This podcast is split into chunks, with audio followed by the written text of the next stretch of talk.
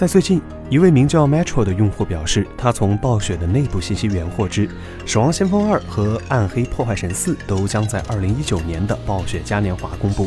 此外，《暗黑破坏神二》的重置版也会亮相。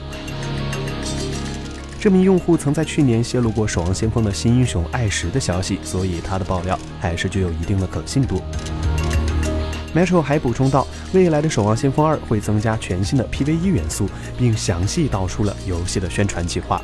在嘉年华上播放一段小美与源氏的短片，然后视频末尾弹出标有“二”的续作 logo。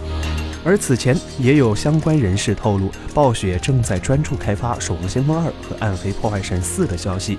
据传，《守望先锋二》和《求生之路》会有些相似之处，且同样提到了 PVE 元素，而《暗黑破坏神四》的风格更加黑暗，有别于前作中的卡通化设计。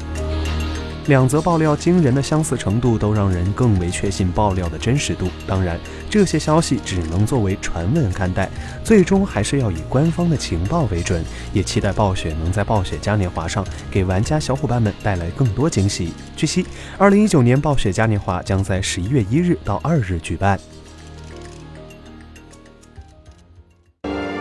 请扫描以下二维码，添加关注“游戏风云”官方公众号。更多精彩好礼及互动内容，你值得拥有。